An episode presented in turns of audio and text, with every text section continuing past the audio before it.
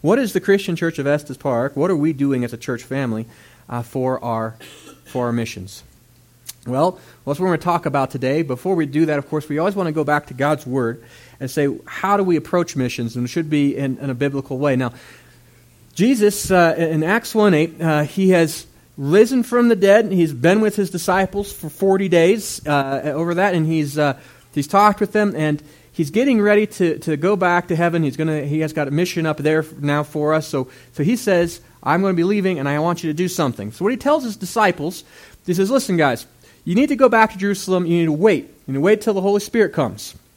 And then, this is what he says. But you will receive power when the Holy Spirit comes upon you, and you will be my witnesses, telling people about me everywhere in Jerusalem, throughout Judea and Samaria, and to the ends of the earth. Now, we know this is one of the great commissions for us. This is why we call it a commission. This is like our assignment from God. Since this is our assignment from God, it's important that we know it, right? That's why we're going to memorize it. We want to make sure this is not just something that we say, but it's part of who we are, right? Because this is what God told us to do, so we better be about it. So in your bulletins, there is a memory verse card. What you want to do, if you don't have this tattooed on your soul already, get started. Take that memory verse card out. And let's be uh, taking this week. And as you memorize it, what I want you to do is be thinking about the different ministries and the missionaries that we are also supporting. How are we doing this? So you can pray for them. I use this verse uh, um, oftentimes as I'm praying over our ministries. Why? Because we've designed our missions at the Christian church in line with this model. So, Jesus, when he told his disciples, he didn't just say, go and make disciples, which he did do, and, and he told us to do that, but then he gives us a strategy for how to do it. Did you, did you catch that? Now, the first thing is he says, You will receive power when the Holy Spirit comes upon you, right? See, missions cannot be human powered. Right? If it is, then we're no better than McDonald's or Starbucks or something like this, right? We're not just selling a brand. We are bringing the, the word of life to a dark world. And it's something that's beyond our ability. We can't save the world, but God can. And He empowers us to do it. And so we need to make sure that we're working along God's plan, right? Now, the disciples, if they, after Jesus told them this, if they just went out and they started telling people before the Holy Spirit came, do you think that we would have the church today like we do?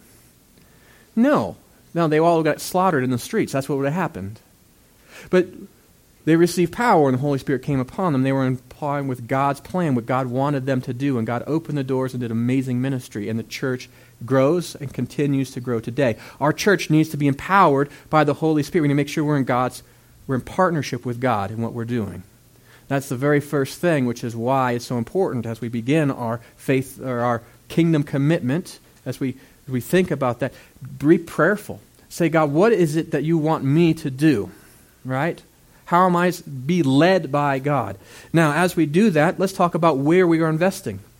As a church, our, our missions team, along with our pastors, uh, every year we, we connect with our different ministries. We think about who we're going to support. And this is where it goes. It doesn't go to some black hole or something like that. This is where our investment in missions goes to. And so we start in Jerusalem. Now, you think that's interesting uh, because uh, our Jerusalem isn't actually Jerusalem. And so, to explain that, let's, let's take a look. That's the world, okay, if you've ever seen that before. And if we expand the world, there's a place in the world called the Middle East. And that's kind of where, that's where Jesus was, right? And if we expand that out, we see that in the Middle East, there was uh, certain places. And this is where the disciples lived. This is where they began the mission things. That little star there is Jerusalem. That's the town. That's like the hometown where they started. And Jesus said, start in your hometown. Okay? And the next thing it says, that in Judea throughout Samaria. Okay, that's like the region. That's the area around it. You see the little, the little area right there? That's where they're supposed to go. And then to the ends of the world. He gives us a strategy. So we start at home, we expand out to our region, and then we also expand out into the world. I think a healthy missions strategy at a program addresses each of those three. And so that's how we have engaged ours. So we don't literally start in Jerusalem. Our Jerusalem is in Estes Park, right? So if we go to the next thing there, that little area right there. Now, that's way bigger than Estes, but that's so you can see it. That's kind of where we live, right? So, in, how, is, how is the Christian Church of Estes Park, how are we as a church family reaching our community? Well, there's a couple ways that we do it officially. In a lot of ways, we do it unofficially. But officially, in our Kingdom Commitment, the first missions organization that we support in helping our community is through Crossroads. Now, if you've been part of uh, a, a member of the uh, Estes Park community for any member, like just for a couple of months, I'm sure you might have heard the word Crossroads. Well, this is what it is. It is an organization that is a uh, that was started actually um, as a result of a flood, because we have those from time to time. In the 1980s, uh, there was a flood that happened in Estes, and uh, there were a lot of people that lost their businesses and homes, and there was a great amount of need. And it was so much need that each of the churches individually weren't able to, to, to reach it. In fact, a lot of the churches were destroyed or the people's businesses. I mean, it was hard. So, uh, so this guy came up with an idea. So, listen, let's start an outreach that we can, we can care for our community.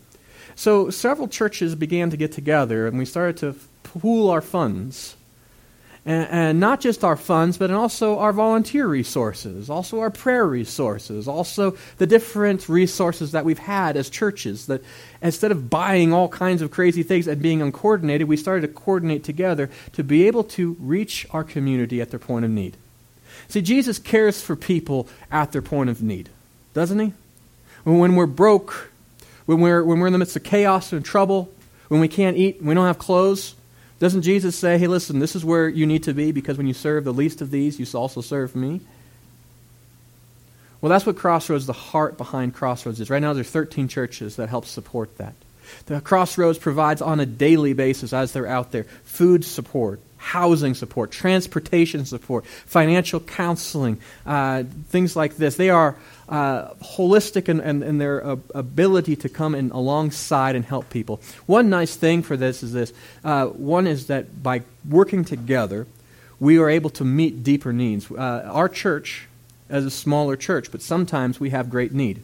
Right? Sometimes there's a family or somebody, maybe we've had families here recently that have had their houses burned down. Well, that's a huge burden, especially if the person's part of a smaller church or don't ha- doesn't have a church at all. What do we, how do we work together?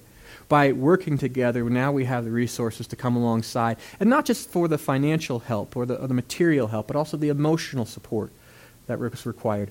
How about in this recent flood that we had, right, where a lot of things were damaged? It was uh, Crossroads was a place that everybody trusted, including across the nation, to be able to pool our resources to be able to help. Right, so we're able to draw on donations, but they work with such integrity and with such a great heart with such efficiency that we were able to, to really address a massive amount of need for our community. Crossroads done a phenomenal job. So we support them. And so we support them with our funds, but we also support them with our prayers, and we have a lot of people in our church who also support them with their volunteer hours. And so that's the first way that we want to reach folks in their times of, of, deepest needs and trouble and Estes. So we support them. Now, the next thing we do is the hub and the huddle. That is our community youth ministry and is unlike anything anywhere else. I'm just so amazed at what God is doing in this. Now, the hub has only been around for a couple years, but it's been 20 years in the making. Uh, you know, over two decades ago, uh, I remember Amy and myself, along with some other uh, youth leaders from other churches, got together. We started praying about what is now happening. It's been a, really just a cool thing. So we realized that uh, as I was helping out with kids, that uh, there were a lot of Christians in the schools, but they didn't know each other were Christians because they went to different churches and they all felt alone.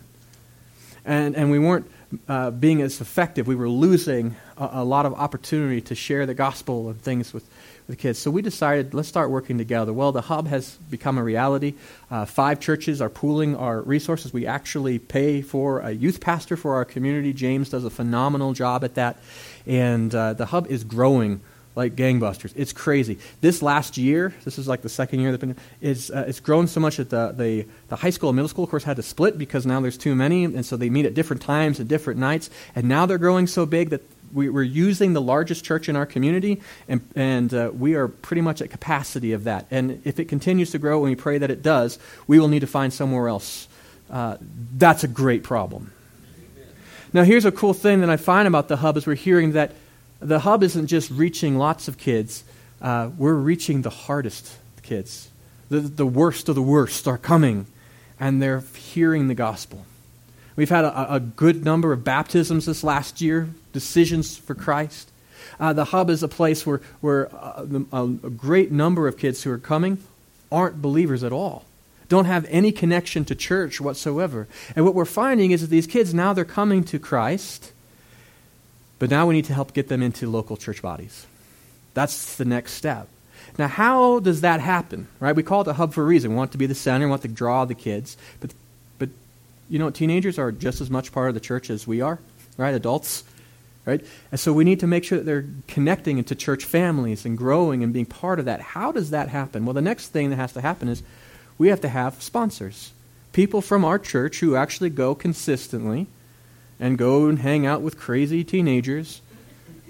This is how it is. You don't have to reach, reach every kid, but if you love kids and, and you can just be there consistently and find maybe three or four, they always sit in circles or groups, right? Because kids, that's the way it works. And go just be there. Consistent. Go and just every week make sure you say hi to those, that group of kids throughout the week, pray for that group of kids. Right? Over time, you build relationship with that group of kids. When they make a decision for Christ, or when something rough happens in their life, they will come to you as a person that you can then turn them to God to pray for them and pray over them.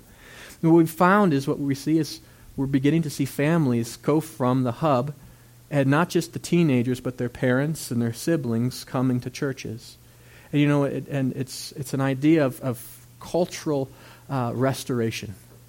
And we're beginning to love and have opportunity to care for entire families. The hub is a powerful thing, and we are just uh, amazed at that. So keep praying for it. Pray for wisdom for the leaders and, and what's happening there. It's awesome stuff.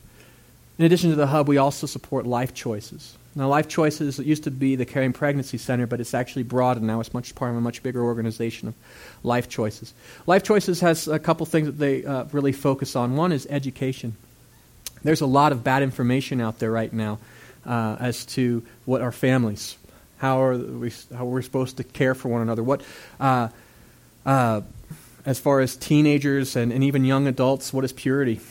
Right? How do we do that? I mean, they, they really teach from a very uh, good and, and uh, clinical way. And the last part is for sexual life choices as well, actually getting into the schools and teaching about purity and abstinence and, and the power of that. Uh, and so they're on the front lines doing such things, but they also do support. See, the thing is, is that when somebody comes into a crisis pregnancy, they're in a crisis. And what they need is care and support and love. And what um, Life Choices does, that's exactly what they provide. Uh, and so uh, if a family comes in and they don't know what to do, uh, Life Choices, they're g- providing good counseling, help them make a good plan. What, you know, how do we move ahead on this? Uh, helping them uh, learn about how to how you be a parent, right? What does this mean? Giving some training, things like this, but also providing material support, like. Uh, you know that those little onesies and things like that that can be very expensive if you're just you know barely scraping by. How about diapers? How about uh, you know uh, bottles and formula and things like this? These it's hard. So they provide material support for families to take off a burden, and so support before the, the, the birth, but also afterwards uh, being there for the families, providing emotional support for the moms and even for the dads, and caring for these families. But you know, we also live in a society where a great number of, of uh, women have gone through an abortion, and that leaves a scar. And these women need love and compassion, and they need grace to realize that God cares for them deeply and that He can heal those scars. Those scars last oftentimes for decades, and not just for the women, but also for the men. And so, what Life Choices does is they have an amazing, a very compassionate post abortion care. It's, it's an opportunity, it's training, but it's also care for, to help these families heal from the trauma of abortion without judgment or without condemnation, but with compassion, the kind of compassion that I really think would reflect Christ. So, we are proud to stand with Life Choices and, and uh, continue to do so. Of course, a lot of members of our congregation also volunteer time there, hours, um, you know, stacking, cleaning things, making things nice, and even getting the training to how to be a, a counselor there. That's an amazing thing. Also, in our community, there's a lot of non official ministries that we do.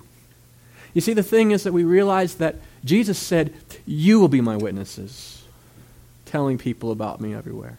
You're a missionary. In our church, we really believe that. Every member is a minister, every Christian is a missionary. We, we're called Christians for a reason. That means this little Christ. We, we, we, we represent Jesus where we go. And where do we go? We're here first. This is our Jerusalem. And so in our church, we have uh, Larry and Sherry Strong, their prison ministry. They're going in and, and reaching people in the prisons. And if you saw Sherry, you would see that is the least likely person I would ever think of going into. She is like the opposite of hardened, right? Well, they're going to be sharing in a couple weeks about that, but I'll tell you what, that's a powerful ministry. That we have paintball, right? We've opened, we've got room, right? You like uh, Michael Northcutt now reopening the paintball ministry, right? To reach kids that that may, that are not being reached by anything else. We have sports. We have a lot of our uh, parents and, and, stuff in our church that, that uh, help out in the schools and with the athletics and, and uh, coaching and things like this. Just getting out and serving. You know, I've coached for a couple years. I've never preached a sermon whilst I've been coaching. Not with my words, with my life I have. See, I love kids because God loves kids. And that gives us an impact, right? Each one of us has a mission. Each one of us has a ministry. And so our church is reaching all over this community, and, we can't stop. We need to expand and grow. Why? Because there are still more people in Estes that don't know Jesus loves them than do. But this is our strategy for reaching our Jerusalem. And it's proven to be fairly effective, and we're going to continue growing it. But we can't just stay in our Jerusalem. There's a Judea and Samaria and, and before we get into Jesus Samaria, let's realize that that wasn't just light words. Jesus said, "Go to Jesus." That's not like just saying, "Hey, go to like, uh, you know, Nebraska and Oklahoma." Right? There was a problem with Samaria, and that was this: is that the Jews and the Samaritans didn't get along. And I'm saying it lightly. It's kind of like today with you know the Palestinians. Like they don't like each other, not at all. And so to tell this group of Christians who were Jewish, hey, we're going to be, you'll be my witnesses in Jerusalem. They're like, sweet. And Judea? Fine. Other Jews, that's great. Samaria, hold up.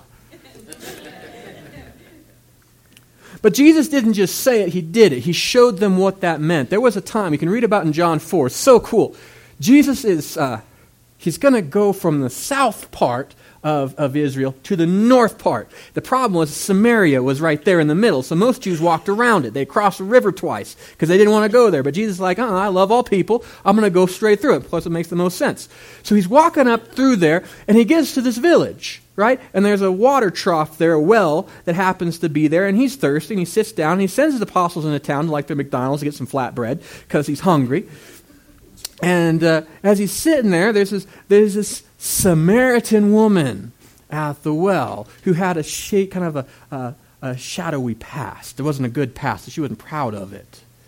And she was there, and he starts talking to her because he's a missionary, right? Jesus is the first greatest missionary.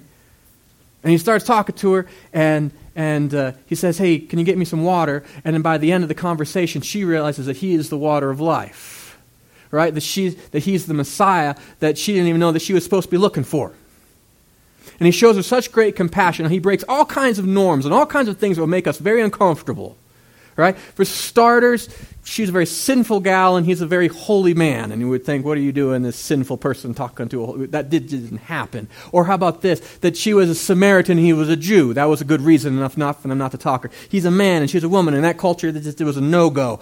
But Jesus didn't care about those things because he cared about the person. And he talked to her and he reveals himself to her. And she's so excited. She runs into the town because Jesus, this is how she finds out that Jesus really knows the truth. As he says, Listen, I know that you've had lots of husbands. And she's like, oh, You must be God, because nobody else knew that, right? Except for everyone else in the community. But certainly not you, Jew guy that came through, right? She runs into the town and says, This guy told me everything I've done. You, he's the Messiah. And then it says there, it says uh, in John 4.39, it says, Many Samaritans from the village believed because Jesus, uh, uh, uh because of Jesus uh, had told the woman what she had done. And when they came out to see him, they begged Jesus to stay in their village, in a Samaritan village.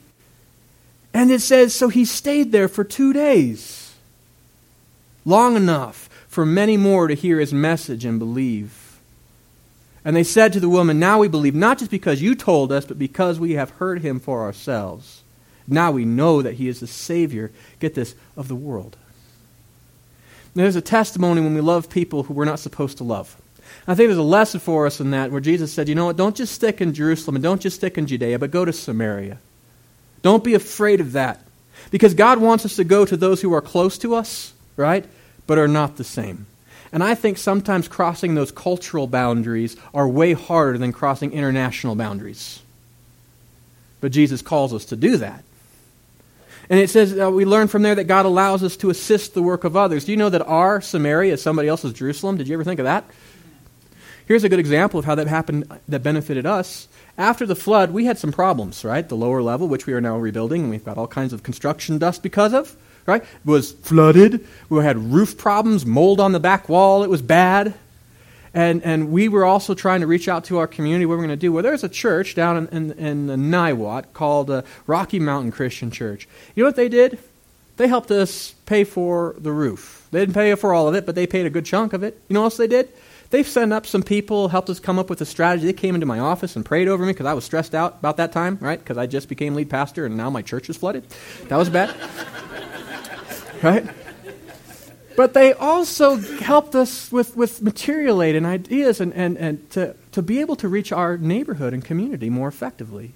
See, we were there, Samaria, right? They were actually we were there, Judea, right? Judea, but they, they helped us. They built on a foundation for us and they helped us and magnified the ministry that we can do. We do that for others when we step alongside and support other churches.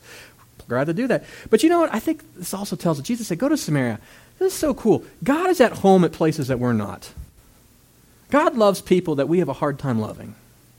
And sometimes when we go to those places, we, we don't just find other people, we find that Christ has already been there and he cares for people. And, he, and we find that he is much greater than we ever could have imagined. I think that's what the disciples discovered when, when they found Jesus talking with that Samaritan, when they stayed in the Samaritan village for a couple years, or a couple days. Isn't that amazing? God changes us. Now, how does our church reach our Samaria? Well, that would be kind of like our the United States, I would say, if that's kind of our region. And there are, are four different missions groups that we officially support in there. And the, and the first one is Interfaith, Face. The second is In Faith, Camp Como, and IDES. These are the four that we support. And so we invest in them. So we'll talk about each of those briefly. Interface is a uh, neat ministry. It's, uh, uh, it's basically the idea where uh, oftentimes we think of missions where we go to the ends of the earth Interface realized that sometimes the end of the earth comes to us, right? And oftentimes that happens on college campuses. There are some really great schools around our country that draw in the very best and brightest from cultures all around the world. A lot of them coming from very closed countries where it's against the law to be a Christian. You can face harsh persecution being a Christian. It's very difficult to plant missions in those places. But guess what? Those people are coming to, to our schools. So Interface says, let's put missionaries on those campuses for those international students. And so that's what they do. Now, we support a particular set of missionaries from Interface. That's Terry and Trudy Thompson. That's the couple there that you see. They are located in, in Golden, Colorado at uh, the School of Mines, because School of Mines is a phenomenal school. And there's tons of schools. In fact, over the last couple of years, usually about 400 students from international students from all the world go to that to uh, to the School of Mines every year. And what they do is they reach out to them. This is what they do. They, they start with meeting material needs. And how they do that is they have this thing they start every year. It's called the Garage Giveaway. If you are traveling to a foreign country to attend a college, which is expensive enough, you're probably not going to bring your dresser, right? Or your bed, right? It, it's expensive to pack up your dishes. So a lot of these students come to the States, they, they get a small apartment, and they have nothing.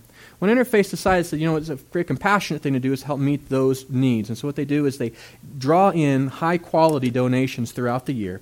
There's a church that helps support them that gives them the space, and they set it up like a big showroom. And they take these students through, and the students can pick out anything they want. And once they have, pick out they want, then volunteers from churches like ours, we go down with our trucks and we load up these things and we drive them over to these, these students' apartments and we unload them and help set them up. So that's a picture of Christ going the extra mile. We get to do that. Terry and Trudy get to do that. It opens doors and opportunities. How many? They have students from Iran. They have students from China, uh, from all the places that was hard to, to uh, places where it's difficult to share the gospel. This gives us a way in for them to experience Christ's love firsthand. The next thing they do is they, they provide a conversational class for women. Why? A lot of these countries, uh, the husbands will come in and learn these engineering trades, right? These things, and their wives will come. Well, the husbands are in class all day, so they're getting to learn English, but the wives aren't. And what they discovered is these wives would feel very lonely because nobody speaks their language. So they're home all day, and they can't even go out and do anything. They can't even hardly shop because they don't know the language. So what the uh, Interface has done, and Terry and Trudy, is they teach a conversational class for these wives for these women so they can learn the language, to be able to talk it, so they can have some freedom whilst they're here. It's an amazing way of showing God's love in a real way. They also have what's called International Bible Exploration Time. That's code word for church. And the, the reason they call it International Bible uh, uh, uh, Exploration Time is this in a lot of those countries, it's against the law to, to go to a church. Right? Those people would be like, I don't want anything to do with that, right? And so what they do is they've changed the name. It's an International Bible Exploration. You're not going to church. You're going to explore the Bible. Why? Because those students, when they come to the States, one of the things they're supposed to do is learn about the culture. And part of our culture is our faith. We have a great heritage of faith in our, in our culture and our nation. So they invite these students to come, and that's exactly what they do, is they get to see and explore our faith. And it's amazing. Many do come to faith because of that. And they also have something in tandem that comes with that. On, on Wednesday nights, they have a midweek evangelism type service where they go in and share the gospel even a little more directly and have a time to, to discuss with students if they want to come. It's amazing what's happening in Interface. You have four years with students. Jesus took three years with his disciples, right? We're finding that, that students are coming in, they're meeting Jesus, they're having their lives changed, they're being trained, they, they, they have that, that life transformation, they're learning the Word of God, and now they're going back into their home countries. And churches are being planted, and the gospel is growing. It's phenomenal what Terry and Trudy are doing. They're going to be here in a couple weeks and uh, just um, explain some of this cool stuff they're doing this next year. But we support them. We also support In Faith. In Faith is, is another type of ministry. Uh, well, what they do is they say, listen, uh, the United States needs missionaries right? And sometimes those missionaries are people that are called into fields that don't pay a ton, but are really important. Things like, uh, you know, working at a, maybe like a senior type center, caring for the elderly, or maybe it's uh, uh, working in, in um, supporting uh, community efforts, uh, community transformation. Maybe it's working at, at Christian camps. And for some of you who've worked in Christian camps, know it's hard to have a career working in a Christian camps. Well, there's a couple that, that we support, uh, Jennifer and Kevin Gnomes. Uh, Jennifer, uh, uh daughter of uh, Jerry Marion Pettit, who are founding members of our church, still here. Well, Jennifer grew up, went to college, and then felt a call into ministry into the United States. Mary Kevin, who had the same thing. And uh, they are now in faith missionaries. We support them, and they have been called to serve at Bethel Bible Conference, which is in Wellfleet, Nebraska. Last year we went up there and kind of helped clean up the camp. The camp has been around now. Um, it's been there long enough now that you have third generation attending. People don't move out of Nebraska like they do Estes, right? People stay for generations. So you had people that were grandparents who went to that camp and found Christ, then their kids went to that camp and found Christ, and now you have their grandkids. Uh, it's been there for a long time. It's, uh, but because it's in Nebraska, it's not like coming to Estes Park where there's you know mountains and all that kind of beautiful stuff where we get a little bit more money for those types of things. It's it's pretty basic, but a powerful ministry. So we support them, and they're doing phenomenal work and empowering them to do that. Such a faithful couple. They'll be they were here a couple weeks ago because uh, Jerry Marianne still live here. They come from time to time. Make sure you give them a big hug when they're here. Also, Camp Como. That's another camp in Colorado. That's from a Colorado Christian Ch- Services camp uh, that's up there in Como, Colorado, by Mill Park. It's beautiful. It's a very high quality, great camp. Uh, we like to support them. Um, last week we talk, asked about people who had gone to Christian camps and it changed their life, and every, pretty much everyone who's gone said yes. Well, this is the camp that we go to. Our kids go to this. Uh, in, uh, in a couple weeks, uh, we'll, in, in July, we'll be taking a group of students, uh, elementary school students, up to the Camp Como camp there.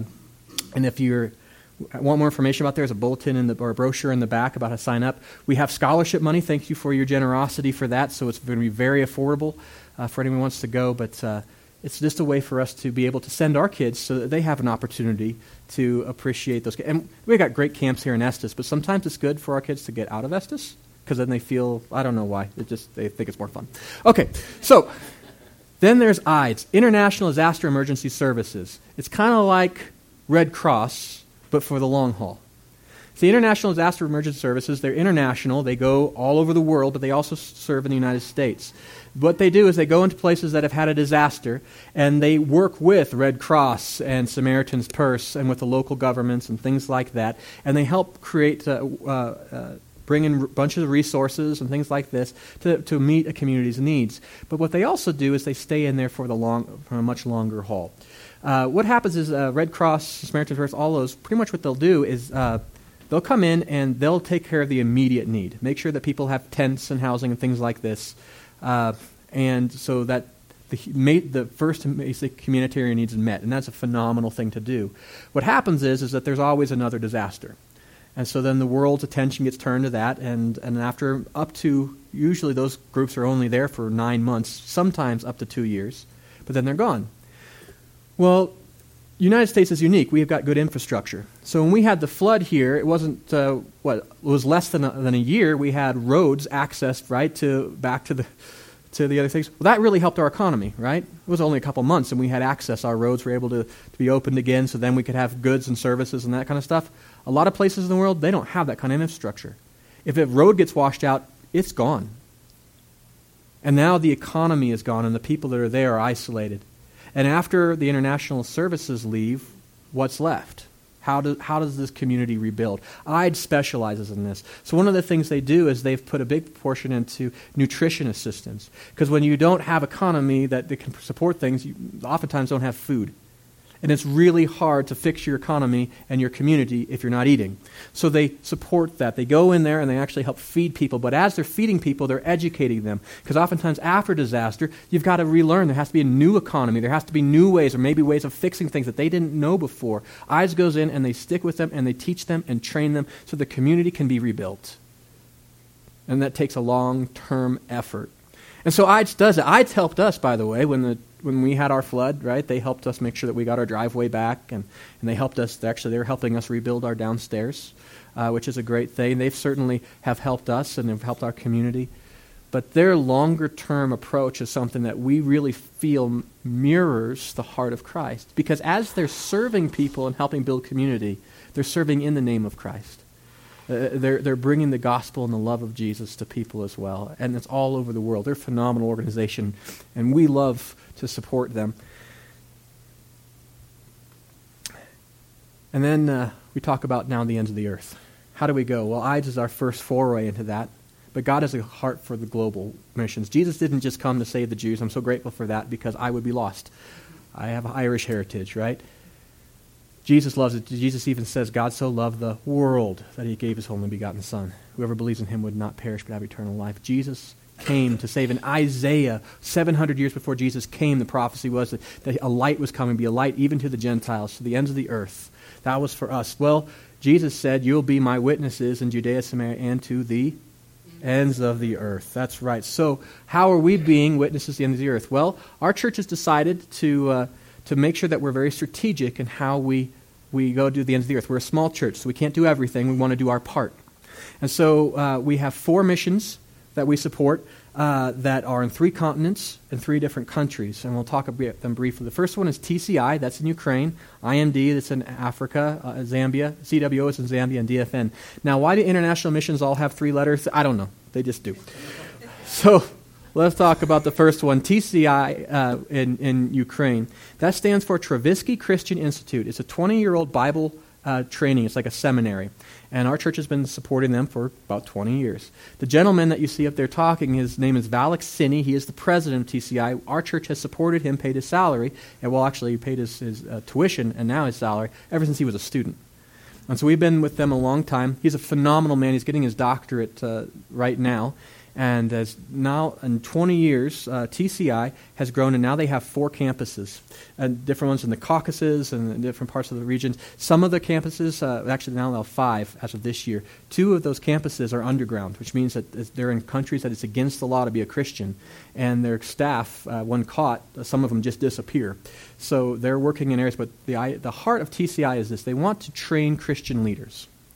So when the Iron Curtain fell, there wasn't access to the Bibles.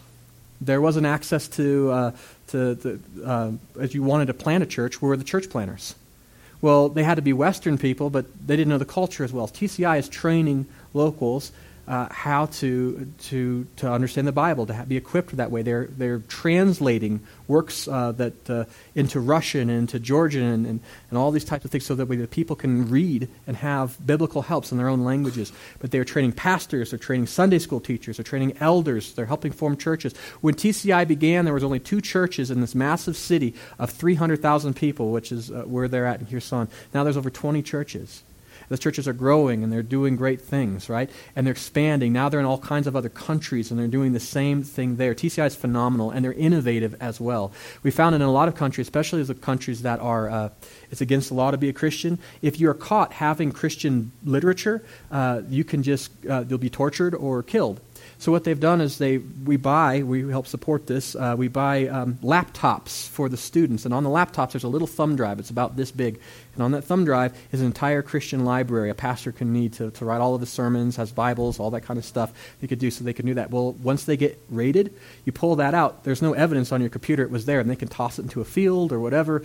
Uh, they're very inexpensive now for us to to produce.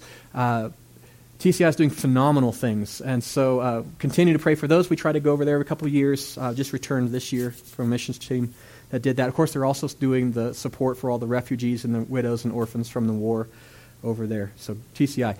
Next one that we support uh, is going to be IMD. They've got two in Africa. IMD uh, is uh, what they do is they train uh, local leaders, indigenous people, to be to be church leaders in their community, right? So uh, they go to the least reached people groups in the world. Right, so all over the world, and least reached means this: either they've never heard the gospel, or the last time somebody came and shared the gospel in that community was over hundred years before. So they're going to places that the gospel just has not been there. They go in, they, they bring people to Christ, and then they train those people to become leaders and just plant their own churches whilst they're there and then support them. And so every year we have members of our church that are on the board that also go down and train these leaders. Our focus is in Africa, in Zambia, Africa. Henry Katantoko is a gentleman that you see there. It's a really old picture. His kids are much bigger now. Um, he's, uh, he was trained under a guy named Koos Basson, who we supported. He came here last year. Uh, South African guy, great accent. Uh, was trained by him. Now he is uh, leading and starting churches and, and, training leaders, and that's where our support goes to, and just doing phenomenal work. Hundreds of churches being affected from that ministry over there. Also, uh, in Zambia, we have another one that's in Ndola, which is a city. And in Ndola, uh, in Zambia, what we find is there's a huge problem with the AIDS epidemic. Uh, tons of people suffering from AIDS, um, but also there's a lot of uh, widows orf- and mostly orphans from the AIDS epidemic. And so, what one of the things that uh, the CWO is uh, uh, Bill and Marcy Hoover are the missionaries that we support through CWO, Christian World Outreach. Uh, is they go in and they do AIDS care. And so they help provide to make sure that there's clinics, training, education, so that the uh, teaching about abstinence and all those types of things as well, to help turn the tide in the community. And this is in a, an urban environment, so there's a lot of people around it. Another thing they do is they have a ministry to what's called the Street Boys. These are mostly orphans from the AIDS that have no family, nothing. And they live on the streets and they do these menial jobs, like they'll shine your shoes and stuff like that what uh, uh, Bill and Marcy have is they invite these guys over and they feed them, and they also provide an education. Because one of the things that keeps people stuck in poverty is the lack of access to education. And so they're providing education to these, these guys, and they're training them a better way of life so they don't go and join militias and do all kinds of bad things like this. So they're loving them. And then they also have a library. Why a library? Because remember, access to education is one of the things that keeps a community stuck in, in poverty. And so, in their library, every day they have over 40 people access their library. Uh, they're coming in, they're teaching kids how to read, they're teaching their community how uh, economics, basic things like that, how to start businesses, all that kind of stuff. All in the name of Christ, doing phenomenal stuff, and have been there faithfully for I think like over a decade, uh, just serving and loving that community. Uh, want to continue to keep them in prayer. Well, uh, that's down there in Africa. Then over in India, we have in Mir Khanam, uh, we support the Dalit Freedom Network. In India, uh, Hinduism was kind of the, the general cultural religion. And in Hinduism, there's a caste system, even though it's not officially that way. Unofficially, it still very much exists. And at the very bottom of the caste system, uh, there is what's called the Dalits, and they're actually considered less than human. They're subhuman, uh, according to the Hinduism. And because of that, they're untouchable. Meaning this, that if you are not a Dalit person, you're not supposed to even touch these Dalits. If you do, you get infected by it or something. So bad is it that the people that are that are born into this to be Dalit, they can't even use regular dishes. They have to use these these clay cups. So after they take a drink, they throw them on the ground and it breaks. So that way, no one accidentally drinks out of a cup they did. That's how low they are. That's how if you are born into generations, thousands of years of that type of of uh, of being uh, just enslaved by that, it's really hard to break out of. You believe for generations that you're worthless. Uh, that it's, it's really tough. Now, India is a secular country. It's supposed to be. So, by law, the Dalit kids are supposed to have access to schools because of the way the culture is. Yeah, they can go to the schools, but they can't learn. They don't get books. They don't get desks. If they do go to a school, they have to sit in the back corner and not ask questions. Now, tell me a six year old that you know is going to be able to sit in the back corner and not ask questions, right, while all the other kids get books and things like this. It is very hard for a Dalit person to break out of the poverty. So, what we have done as the churches in Estes Park is we've gotten together with the other churches just here in Estes Park and worked with the Dalit Freedom Network, and we've built a school in Mir Khanum. We pay for the school, we staff the school, we support the students that go through it. There's no other organization that helps us with. No money comes from outside of Estes to help this. This is a work of, of the body of Christ in Estes Park. Now, we built this school, and it's in an area that is most predominantly Muslim. Uh, that's just the area that was an opportunity for us to build it there. Most of these families have no access to, never heard the gospel, lot, most of them. Most of these families, the kids go to work when they're four, five years old, making bricks and things like this, oftentimes sold from their families into slavery for less than $30. Uh, that's the level of poverty that we're talking about. We built a school there. We provide a free education, a good quality education for these kids, where they're not shunned, where they're treated as, as people with dignity, right? We're, we're giving them hope. And not only do we provide them a safe place to learn and a quality education, we give them clothes. Because it's amazing how many don't have that kind of access to at least clothes as kids grow. We provide them with all of the supplies and materials they need to learn, so they get books and papers and pens and, and all that kind of stuff. Not only that, but we also provide food for them because it's hard to learn when you're hungry. And so these kids come. Now, we as the churches have come together. This last year, we built a wall around, remember, to keep the cobras out. That was a big deal. And, and also that there are people that steal those children and sell them into slavery, so that the wall protects the kids while they're on, on campus. Uh, now we're, we're hoping to build a second level on there so we can have a computer lab, so that way we can increase the le- education up to eighth grade. Because what's happening, is these kids are now getting to the point, we've been there long enough, then they're graduating eighth grade, now they got to go back into the public schools. And they're, they're having a really hard time breaking out of that. So we want to continue this on, and that's the next thing that we want to as the churches will be an initiative to be building a second level to get a computer lab. The Indian government requires that to have us to have a computer lab in order to teach up through eighth grade. So that's why we're doing it. Every year, in the back, you'll see little cards that have a kid's picture on it and a little thing about them to sponsor. This because nobody else sponsors these kids. We do that. And so if you see those in the back, pray about it because that picture is actually a real kid. That is the kid. And if you sponsor that kid, that child goes to school. And if no one sponsors that kid, they have to got to wait till another year. And so take a look next year as we have those out. Take a look and say, is this a kid I can sponsor uh, to go to school? And we encourage you not just to, to pay for their education, but to write them and let them know that they're loved. It's an amazing thing when you get to go sh- show God's love in a real and a practical way. Dalit Freedom Network. We're going to be going back in a couple years as well. Hopefully, you'll get to join us and get to see the amazing thing that's happening there. So that's what we're doing. That's how our church is affecting this world. How can you join in? What are things that you can do? Well, the first thing I would say, learn about and pray for our missionaries. It's hard to, when you give to a kingdom commitment, if you're just giving your money, don't know what you're giving to, that's fine, but you lose your heart, your passion, right? See what the amazing things that we're connecting with. This is our church family helping the kingdom of God grow. Other family members across the world. So learn about them. How do you do that? Well, go on the internet, right? You, you have your notes, look them up, see what, what they're doing. Also, every time we get a letter from our missionaries, we attach it to our, our weekly updates. So if you're not getting our weekly updates just from the church, it's the once a week thing that gives you an update what's happening.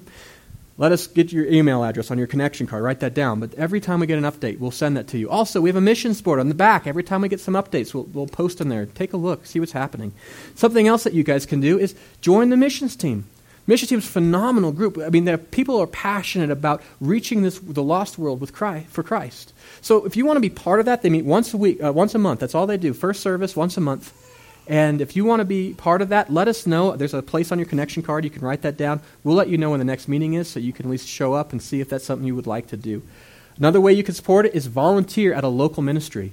There are a lot of ministries here in Estes that need not just dollars, but they need hands and feet, right? That's how we get to show. So if you maybe you have an extra hour once a week, maybe a couple hours, uh, maybe uh, once or twice a month that's pretty regular, you can say, I'm going to invest this. Go and serve at Crossroads. Go and serve at the Hub right? Go, go and serve at, at, at life choices, but invest your time in a local ministry. Also, you can join the kingdom commitment, right? You could say, you know what? I'm going to invest in the expansion of God's kingdom. I'm going to stand with the church together as our family. This is what you're investing in. And if you feel called to do that, that's what that card is. That's that two part card. If you know how much you want to, maybe it's a monthly donation, maybe it's just once a year, whatever, write down what it is and, and, take off the second part that you, you keep and, and let us know. Put that in, in the offering basket. So that way, when our missions team meets at the end of the month, they'll be able to build a budget. If you stand with us in this, let me give you a challenge. It's been 10 years since our church and our kingdom commitments have increased our support to any of our missionaries. We've increased the number of missionaries, but now we want to increase the amount that we give to our missionaries. Why? Because life gets more expensive, doesn't it? So if you've given a little in the past, you've been faithful in the past, I encourage you, maybe, maybe increase, maybe even just by 10% of what you're giving to the, to the faith or to the kingdom commitment. Why? That'll allow us to increase what we're helping them with. And you can see what they're doing is phenomenal and good work. Uh, if you've never supported in the past, we encourage you to start. Begin, stack hands with us. And why does it matter that we have to know how much you're going to give? Why give a pledge? Well, it helps us to, to be very good stewards of the money that God gives us. If the missions team knows, listen, we can have this much, we know where to direct that money prayerfully. So we're walking in, in, in, in, obedience to the Spirit where He's calling us to do. If we don't have that, yes, of course, we'll be able to send it out, but it's more of a last minute decision. This is important enough, I think, is that we should really consider it and to be strategic about how we are being faithful in reaching God's. Uh, this world for Christ and, and building His kingdom. So, so that's the way you can support. Now, as I bring this message, and I know this is probably not the most life changing message in the world, but I think it's important for us to realize what we're doing, right? Are we on task? So, how can you, throughout this week, including to, uh, in addition to those things, what are some commitments that you can make today to take some steps uh, and to, to help this affect, this message affect your life? I think the first thing to do is maybe you can memorize Acts 1 8. You know, Acts 1 8 is great because I gave you a lot of people to pray for it gets jumbled up in your head. But if you remember, oh, yeah, I'm supposed to, to be as witnesses starting in Jerusalem. Well, I can pray for our missionaries in, in our Jerusalem. How about Caring Pregnancy Center? How about the Hub? How about, how about I'm going to pray for life choices, right? You can pray for them. How about Judea and Samaria? Well, now I'm thinking about interface, right? And In Faith. I'm, that's going to be able to help you connect. But it also helps us as a church stay on track. We want to make sure that we don't just do things, we want to do things the right way in God's way in obedience. So Memorize that. Make sure that your life falls in fact and you know how you're reaching God's world. Also, maybe you want to do this. Maybe you want to pray for one of our missionaries. That's a great thing to do. Maybe somebody I talked about today struck a, a chord in your heart and you said, you know what? I, I maybe want to learn more about that person, but I want to, I'm going to start praying for them or that ministry. Do that. Make a commitment. Say, this week I will be praying specifically for that ministry or that mission. How about this? Maybe you want to partner with our kingdom commitment. Maybe today you don't know how much you're going to, but you say, you know what? I'm going to go home. I'm going to pray about this. I'm going to do business with God. But you can let us know. I'm going to make a commitment. I'm going to be stacking hands with the church. We're going to invest in the kingdom commitment. Uh, and so you can let us know that so we can be praying for you as you make that, that God will give you wisdom. How about this? Maybe you want to attend the next missions team meeting. Maybe you want to do something different than just sending money. Maybe you want to be part of the leadership team that prays over, asks God for who are we supposed to, to meet with? You can stay in touch with our missionaries, encourage them, pray for them, get to know them. Maybe that's what you want to do. Then let us know so we can make sure that you get the information so you can go to the next missions team meeting. Maybe there's something else I didn't think of. Write that down. Maybe you have a prayer request. Uh, why? Because uh, as I bring this message to a close and, and we get to, to, wrap this up, and before we take our offering, well, you know this you're a part of not just my Jerusalem, you're my church home. I care about you. And we need to be caring for those, our brothers and sisters. And if you have something that's going on in your life that you would appreciate prayer for, let me know. I'll be praying for you this week. Our staff, our pastors, we love to care for you and pray for you. So write that down. And, and uh, here in a few minutes, we're going to take our offering. along with our tithes or offerings, I encourage you, please uh, let us take this connection card and put it in the offering basket as well. Before we do that, let's pray for our offering. Let's pray for our commitments. Please join me. Heavenly Father, I thank you that you have a missionary heart.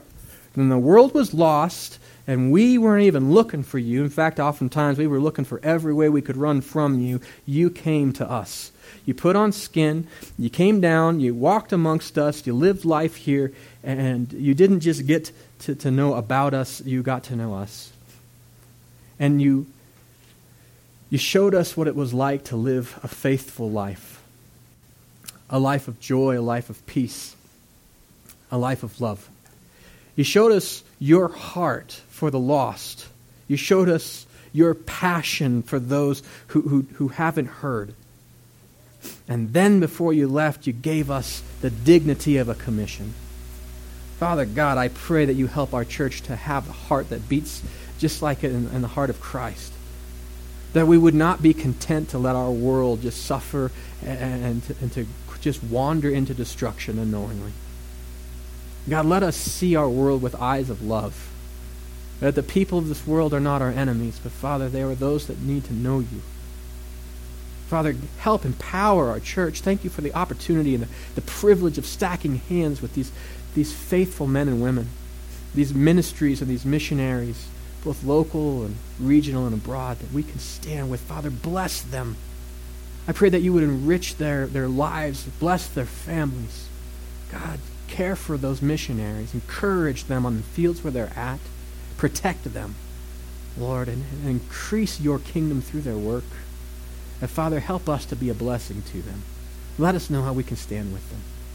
Father, as we, as, as a church, as we take time to, to say, what is it that you want us to do? How do you want us to invest in, in a kingdom commitment, God? Speak to our hearts. We know that we are empowered by your Holy Spirit. we got to be faithful to you and walking with you.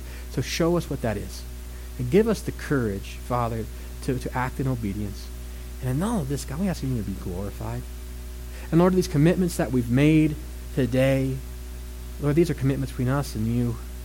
Help us to keep them, that you would build us into more of the likeness of your Son, the character of your Son, as we keep them. And you would build not just your kingdom, but, but around us, but you would build your kingdom in us. And Father, we pray for our tithes and our offerings. We're thankful that we we have the privilege of giving back just a portion of that which you've given to us. God, bless it and use it to build your kingdom here. Not a church, God, but your kingdom. This we ask in the powerful name of our Lord and Savior Christ. Amen.